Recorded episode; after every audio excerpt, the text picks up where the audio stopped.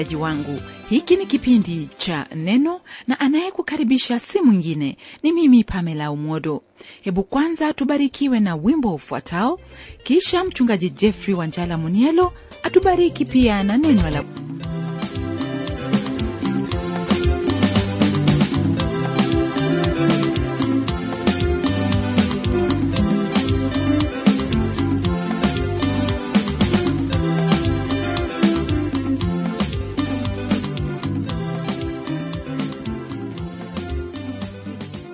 umefanya bidii ya kulisoma neno la mungu na kutafakari hayo ambayo mungu akunenea.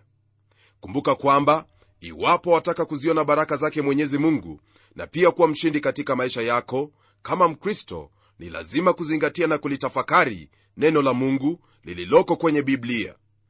Kuna mifano nyingi sana kwenye biblia ambapo wapata ya kuwa watu wa mungu wa kale walishinda hayo yaliyokuwa dhidi yao kwa sababu walilifahamu neno la mungu unapofahamu neno la mungu kwa njia hiyo ya kulisoma na kulitafakari lile ambalo hutendeka ni kwamba uhusiano wako na mungu huwa ni wa karibu sana nawe waendelea kumjua mungu wako na kujua ni yapi ambayo mungu ameandaa kwa ajili yako.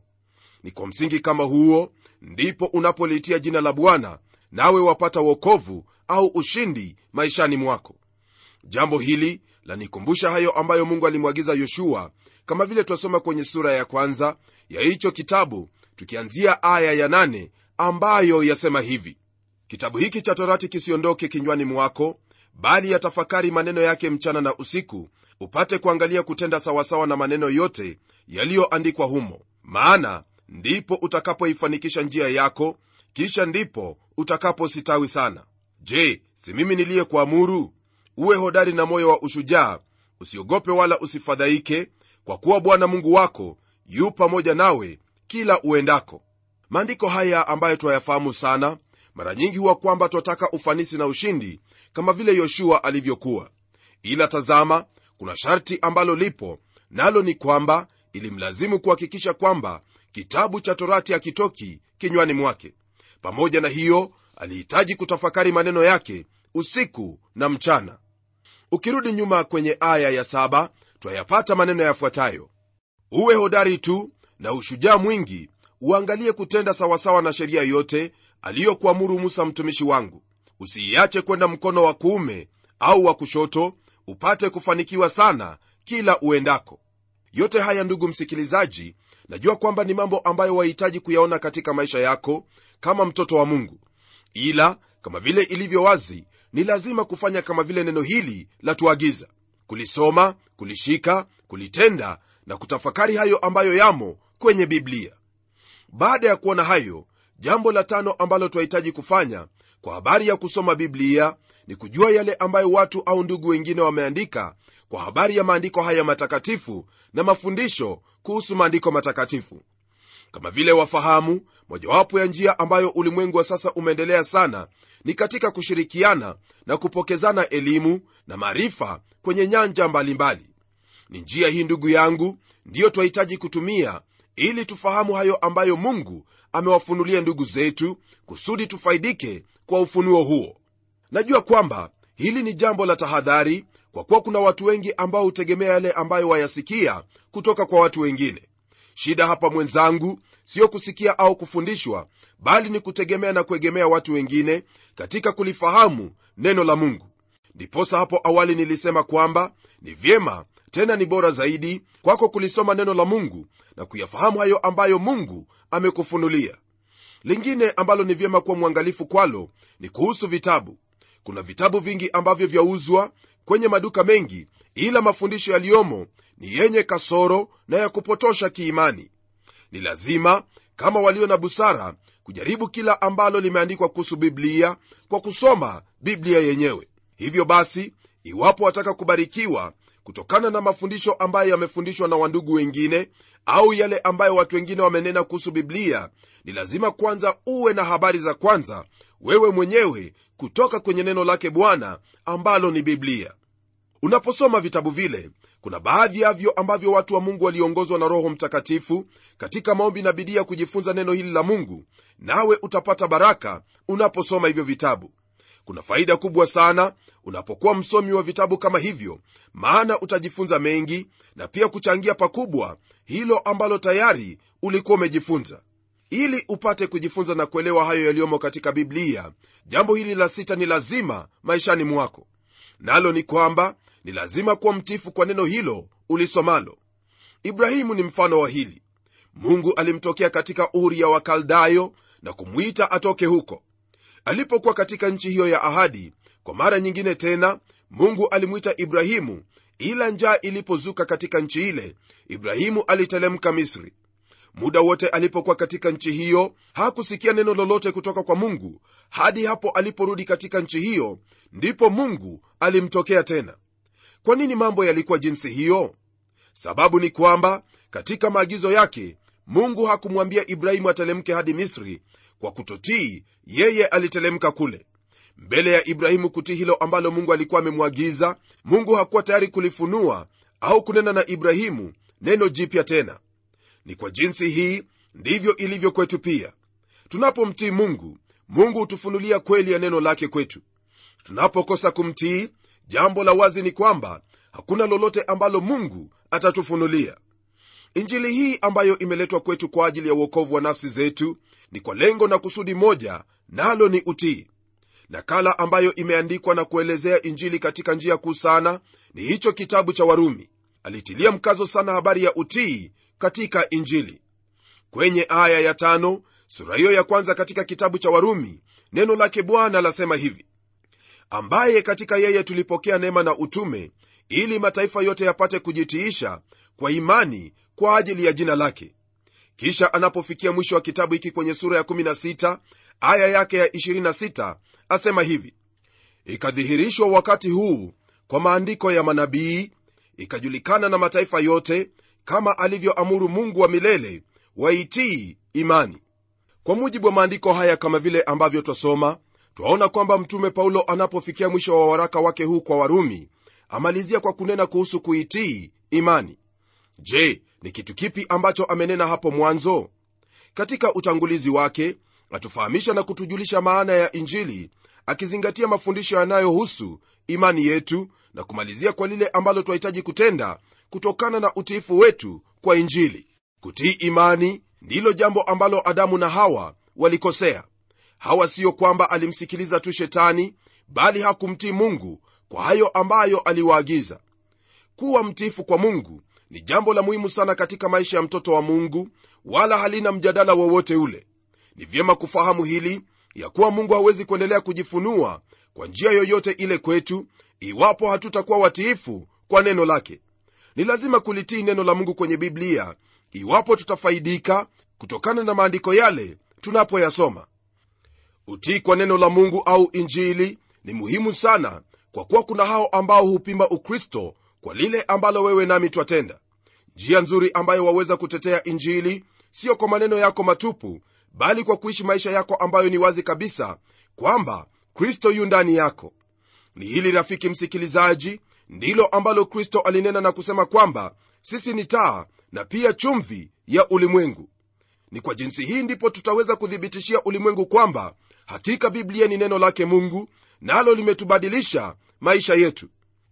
Naliambiwa habari ya watu wanne ambao walikuwa wamekaa wakizungumzia nakala za biblia ambazo zimechapishwa.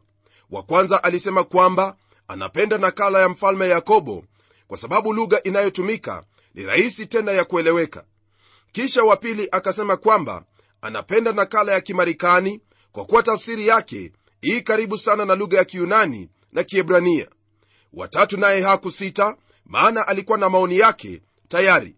Naye alisema kwamba anapenda nakala mpya ambayo ipo kwa sababu ya maneno ya kisasa yaliyotumiwa humo. Ilipofikia zamu ya huyo wanne alisema kwamba yeye apenda nakala ya mama yake. Wenzake walimwangalia kwa mshangao kwa kuwa wamjua mamaye. Huyo wanne akiendelea na kusema hivi mamake alitafsiri maandiko na kuyatii katika maisha yake na kutenda kama vile ambavyo maandiko yalivyo. Akaongezea kwa kusema kwamba hakuna nakala nyingine ambayo yaweza kumshawishi kuhusu neno lake mungu kuliko hiyo ya mama yake. Hilo ambalo mtu huyo wanne alisema ndilo ambalo mtume paulo katika kitabu cha wakorintho wa pili sura ya tatu aya ya pili na ya tatu alipowaandikia wale wapendwa kule korintho alisema hivi ninyi ndinyi barua yetu iliyoandikwa mioyoni mwetu inajulikana na kusomwa na watu wote.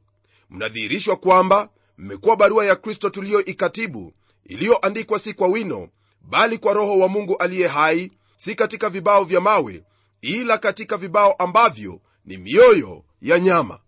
Kulingana na haya maandiko basi rafiki msikilizaji ni wazi kwamba injili huandikwa kurasa kila siku kwa matendo yako na hayo maneno ambayo yatoka kinywani mwako watu wote husoma kila unachosema iwe ni kweli au uongo. Je injili kulingana nawe ni ipi? Waandika nakala ya aina gani ya hilo ambalo waliamini? Ukweli wa mambo basi ndugu yangu ni kwamba kuna umuhimu wote katika wewe kutii neno la mungu ambalo ni biblia.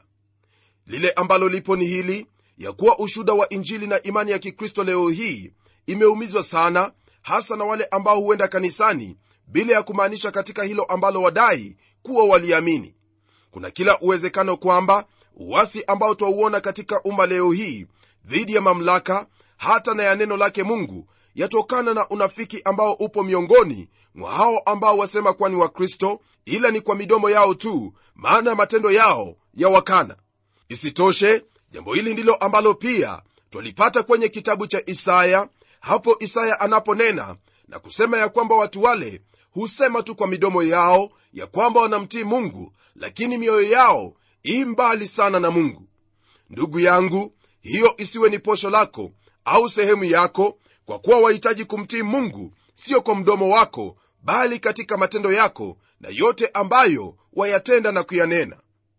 Nasikitika kwamba maisha ya wengi ambao huenda kanisani katika kizazi chetu yamefanya hao ambao walikuwa wakitafuta kweli ya neno la mungu kugeuka na kutanga mbali na kweli hiyo. Mtu mmoja aliulizwa kwa nini hajawa mkristo? Naye alisema kwamba angelikuwa mkristo pia kama hangelikutana na wengi ambao walisema kuwa ni wakristo. Kwa vyovyote vile maneno kama hayo ni magumu sana hata kwangu kutamka. Lakini tutakosaje kusema kweli ambayo ipo ni jukumu lako msikilizaji wangu kuhakikisha kwamba wewe ni barua ambayo yasomeka vyema na kumwakilisha yesu kristo vyema kama balozi wake. Jichunguze maisha yako ili uone jinsi umekuwa ukiishi na ni kwa jinsi gani umekuwa mshuhuda kwa neno lake bwana. La muhimu kwako ni kufahamu kuwa ni lazima kulitii neno la mungu iwapo utakuwa barua ambayo yasomeka vyema na pia kumtukuza huyo ambaye amekuokoa nawe utakapokuwa umefanya hayo yote basi lile ambalo litakuwa limesalia ambalo ni la saba ni kuwa mshuhuda wa neno hilo kwa kuwashuhudia watu wengine. Na kama vile ilivyo wazi ni kwamba haya yote tumeona kwamba yajengeka moja juu ya nyingine. Kwa kuwa itawezekanaje kwamba uambie watu hilo ambalo hauna ujuzi kwalo? Itawezekanaje kwamba useme kwamba jambo hilo ni nzuri nawe haujaona uzuri wake? Kwa kweli ni lazima uwe mtiifu kwa neno lake mungu ili uweze kushuhudia hilo ambalo umekuwa mtiifu kwalo. Nikuulize swali ndugu yangu. Je utajuaje kwamba kuku ni tamu? Basi ni lazima kwanza uionje ili ufahamu ya kuwa kuku ni tamu. Usisome tu biblia au kujifunza na wala sio tu kwa kutafakari hayo yaliyomo. Ni vyema utii hayo ambayo yamo na baada ya hapo kushiriki na watu wengine hayo ambayo umeyapokea katika neno la mungu. Mungu hawezi kukuruhusu ufahamu hayo ambayo amekufunulia kisha unyamaye kimya huku wengine waendelea katika kutojua kwao kuhusu matakwa ya mungu maishani mwao. Rafiki yangu usiwe kama ile bahari ya chumvi ambayo yapokea maji kutoka ule mto wa yordani na sehemu nyinginezo lakini yenyewe haitoi lolote lile na wala uhai wowote haumo katika maji yale ila chumvi tu ni lazima kushirikiana katika hilo ambalo mungu amekufunulia. Ndiposa alisema kwamba wala tusiache kukusanyika pamoja kama ilivyo desturi ya wengine bali tuonyane na kuzidi kufanya hivyo kwa kadiri tuonavyo siku ile kuwa yakaribia hayo ndiyo ambayo utayapata unaposoma kwenye kitabu cha webrania sura ya 1 aya ya 25 ukigeukia sura ya kwanza ya kitabu cha matendo ya mitume aya yake ya 8 neno la mungu lasema kwamba sisi ni mashahidi. Naam kristo hakusema kwamba tutakuwa wasomi au watu ambao wameficha kweli ya mungu katika vitabu. La kuna mtu mmoja ambaye alisema kwamba elimu ni habari zilizo katika daftari ya mhadhiri au mwalimu kisha yahamishwa hadi kwenye kitabu cha mwanafunzi bila ya kupitia katika mawazo ya mmoja wao. Hilo ni kweli kwamba lipo katika hao walio na kweli ya neno la mungu ni wachache sana ambao wanatenda au kushirikiana na wengine. Usiwe jinsi ambavyo mtu huyo alivyosema bali utii hilo ambalo kristo alituagiza aliposema waziwazi kwamba twenende kote ulimwenguni kuwafanya mataifa kuwa wanafunzi wake tukiwafundisha yote ambayo kristo ametufundisha. Ushuhuda kwamba tunalo neno la mungu na ya kuwa limetubadilisha wafaa kutoka na kuwafikia hao ambao hawana habari hii njema na wamefungwa katika giza la shetani. Ndugu msikilizaji unapokuwa mwanafunzi ambaye habari ulizo nazo wazitoa ili wengine wafaidike basi mungu atajazia tena na zaidi kwa utukufu wa jina lake na moyo wako utahimizika. Kwa hivyo lile ambalo umejifunza likabidhi kwa hao ambao watafunza wengine.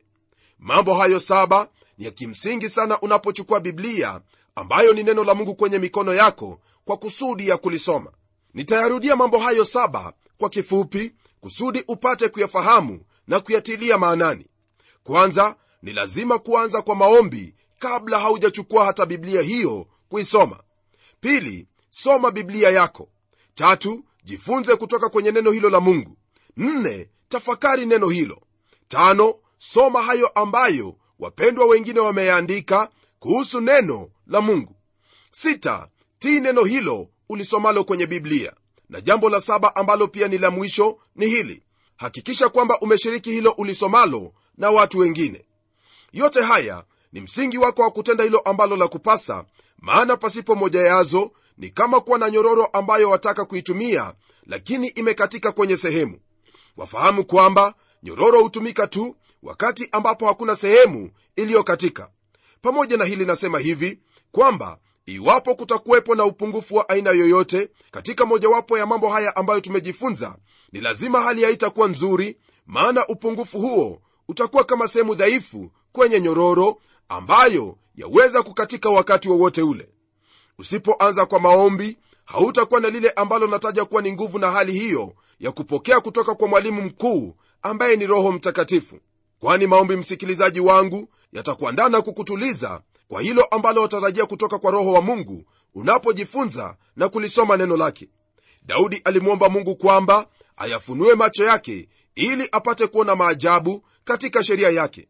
Naamini kwamba utafanya sala na kisha kuanza kusoma neno la mungu nawe utayaona hayo ambayo watu wengine hawawezi kuyaona. Huo ukiwa ndio msingi lile ambalo lafuata ni kwamba utajifunza na kulitafakari neno hilo jambo ambalo litakupa nafasi ya kujua na kuyafahamu hayo ambayo ni yako ya kutenda na pia kuwa mwenye hekima katika hilo ambalo mungu ataka kutoka kwako. Rafiki yangu nimemtaja yoshua ambaye alikuwa na ushindi katika kila alilolitenda.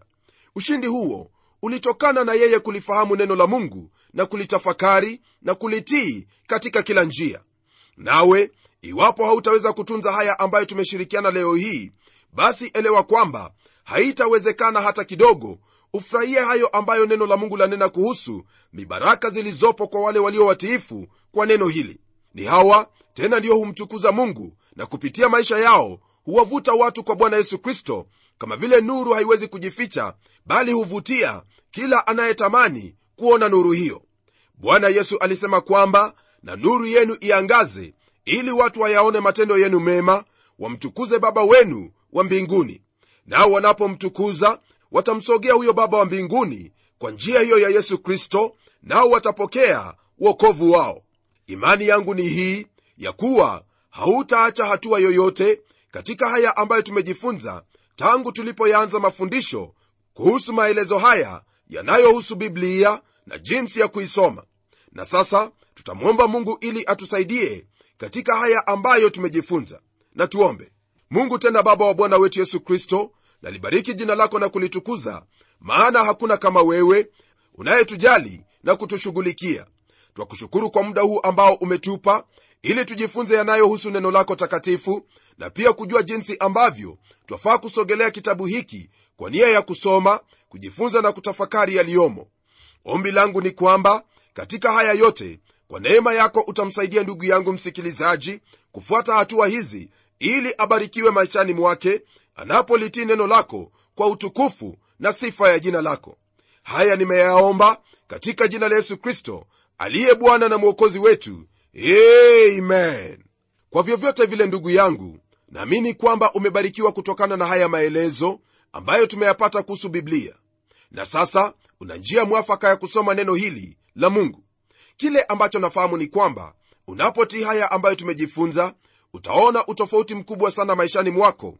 Kwa kuwa roho wa mungu atafanya neno hili la mungu kuwa hai na dhahiri machoni pako nawe utayaona maajabu yaliyomo katika neno hili. Na kwa hayo basi rafiki msikilizaji lile ambalo limesalia ni kuungana pamoja nami kwenye kile kipindi kijacho. Hakika najua kwamba umejifunza mambo makuu mambo ambayo yamekupa msingi uliothabiti msingi mwafaka kusudi unapolisoma neno lake bwana usichanganyikiwe kama vile ambavyo watu wengi wamechanganyikiwa. Maana mambo hayo ndiyo ambayo yatakusaidia upate kufahamu neno la mungu na pia mungu apate kuzungumza nawe nawe uendelee kukua katika imani yako ndani yake kristo. Tutakapokutana tena kwenye kipindi hicho kijacho lile ambalo tutakuwa tukianza nalo ni utangulizi wa kitabu cha mwanzo. Baada ya huo utangulizi mara moja tutaingia kwenye mibaraka ambazo zatokana na hicho kitabu cha mwanzo. Sidhani kwamba utakosa kuungana pamoja nami maana najua kuwa wataka kujua mapenzi yake mungu na pia ungelipenda kuishi jinsi ambavyo mungu ataka uishi.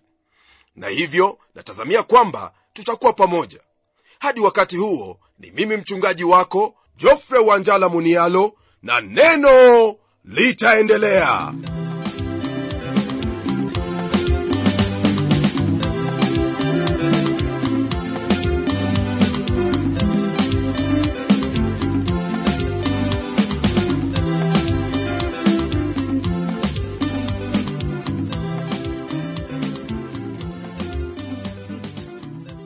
kufikia hapo msikilizaji wangu najua kwamba baraka umezipokea. Na iwapo una swali au pendekezo uitume kwa anwani ifuatayo. Transworld radio sanduku la posta ni 21514 nairobi. Kisha uandike code namba ambayo ni 00505 kenya. Nitarudia tena. Transworld radio sanduku la posta ni 21514 nairobi kisha uandike code namba ambayo ni 00505 kenya. Hebu tukutane tena kwenye kipindi kijacho kwa mibaraka zaidi. Ni mimi mtayarishi wa kipindi hiki pamela omodo nikikuaga kwa heri na neno litaendelea